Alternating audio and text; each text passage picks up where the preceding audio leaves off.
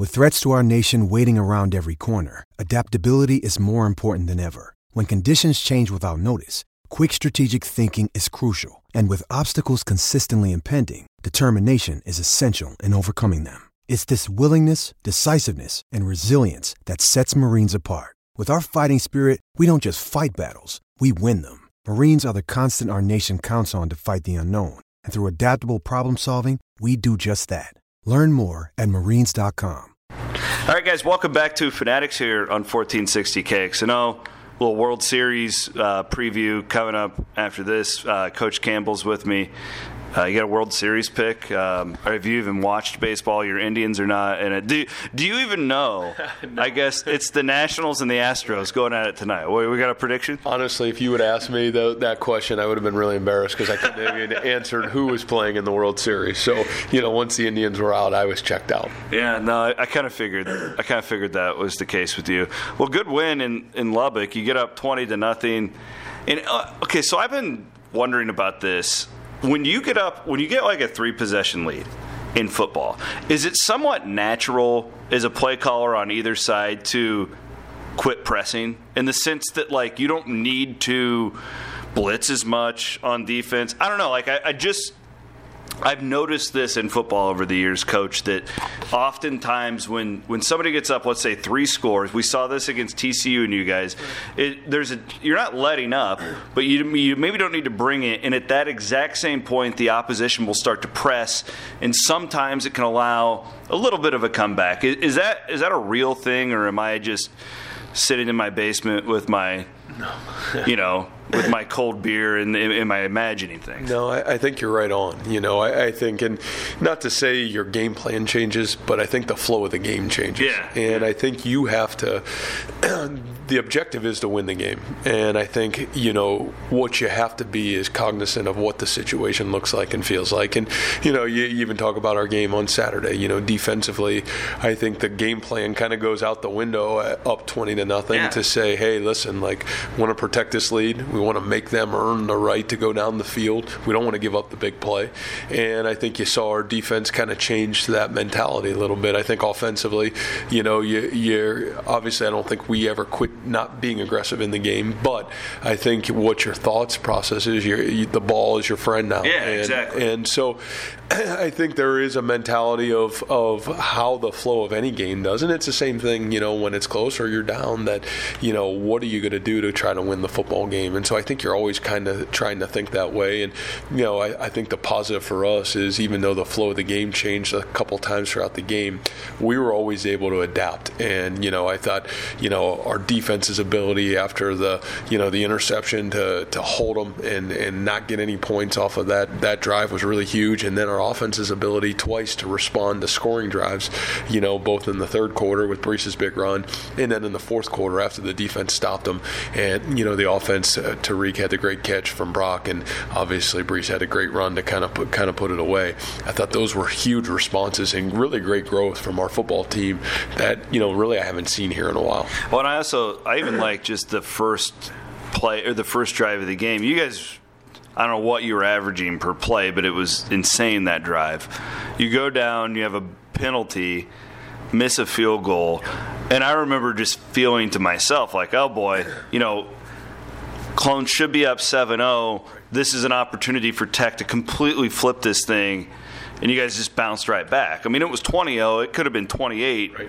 really easily. Is that does your team do that last year, I guess, on the road? Yeah, you know, I think one thing we talked about even this year, you know, where we haven't got off to great starts on the road. And, you know, I think that's a sign of number one, maturity. I think and number two, um, you know, we, we addressed and talked about it. And if you, you look back at the West Virginia game, you look back at the Baylor game, you know, we, we didn't get off to a great start. And, you know, when you play good teams, that that's got a chance to, to cost you, and it did uh, to us early in the season. And so, you know, I, I give our kids credit. I give up obviously both sides of the ball. You know, Coach Manning and Coach Heacock, are a lot of credit too. I think both had great aggressive game plans early, and we knew, you know, against a team that had traditionally in Texas Tech, I want to say it was 75 to six was their first quarter scoring in their favor. That we knew we had to get off to a great start in that football game.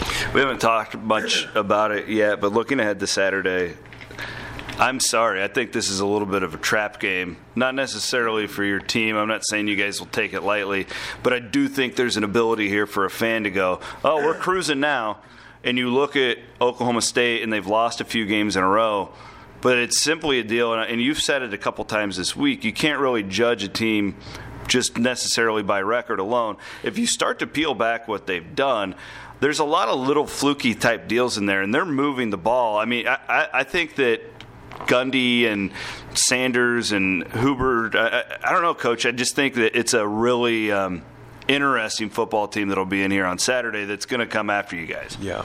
Well, I, I would hope our, our fan base is, is um, you know, wouldn't be naive to the fact that this is one of the best teams in the Big 12 right now. And, you know, I, I think for us, we know what's coming in here, and, and you're getting right now top two offenses in the Big 12. You're getting probably one of the best running back, if not the best running back in college football right now, one of the best, if not the best wide receiver in college football right now and maybe the best young quarterback in college football coming in here. And you know, you're getting a defense that's got a lot of veteran guys on it, and really, it's a it's a group that's kind of had a couple bounces go the opposite yeah. way. If not, there you're talking about six and one or seven and zero oh right now. Football team coming in here, and so um, it's a team that's fighting for everything. It, it, wants to stay in the race. It wants to stay alive, and um, you know, we'll get their best shot for sure. We're just kind of like we've gotten everybody's best shot, and for us, I think it goes back to man, this is our seventh game in a row.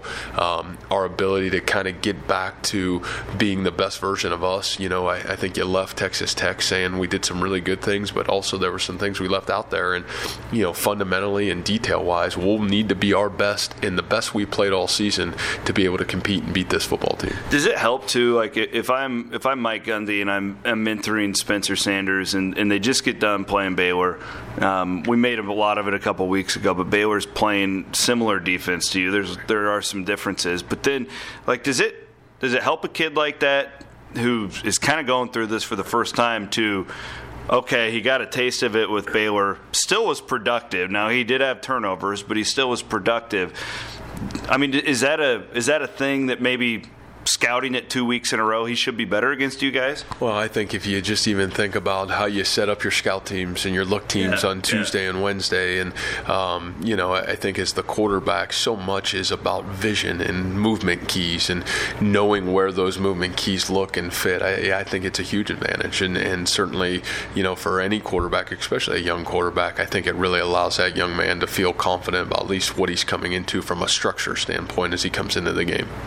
I um, f- finally, and this is where I just would I would give anything to be in your guys' film rooms and stuff on on Sunday.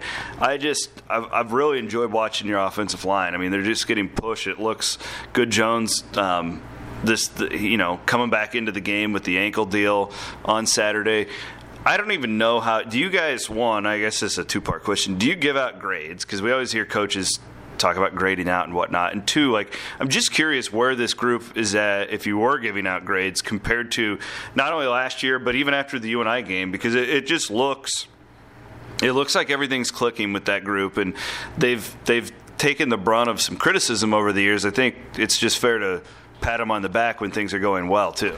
Yeah, you know, we, we, obviously definitely do. We grade out our kids whether it's practice or every game we do, and you know, this offensive line is graded out in a really positive way over the last couple weeks. But uh, again, I think to me, great offensive line play is knowing that that line's going to be there with great consistency through the entirety of the year. Yeah. And you know, they've done a great job in, in some great moments for this team, but you know, I think their their best is still yet to come which is really exciting. And, and I think for them, the pride of saying, man, maybe we are the group that's got a chance to kind of rechange the thought process of what offensive line football looks like at Iowa State, which is really big. And you know, a lot of credit's got to go to Coach Myers, a young coach who you know has played the position himself for us, has come in and really over the last two years, in, in my opinion, has really reshaped the mentality and the fundamentals of that offensive line, and he's done an incredible job. And so um, between him and, and the the senior in that group. I give those guys a lot of credit because they're taking a lot of pride in, in really re reevaluating and re reestablishing the standard of offensive line play. Well, I know I don't have to tell you, but I, I think Saturday's perfect. A 2:30 kick, in my opinion, is the best kick time. It looks like we're finally going to have good weather in Central Iowa on a on a home game Saturday. A really good team coming to town, and I love just the the month of October too. You're gonna you're gonna kick off a day. By the time the game's over, it's probably going to be night. I think this place is going to be sold out. So soak it up, man. Clones are three and one, and you guys are rolling. Best of luck. Well, we appreciate it, and we'll need this great fan base. It's going to take all of us on Saturday, but uh, appreciate everything and go Cyclones. All right, Iowa State head coach Matt Campbell here on 1460 KXNO.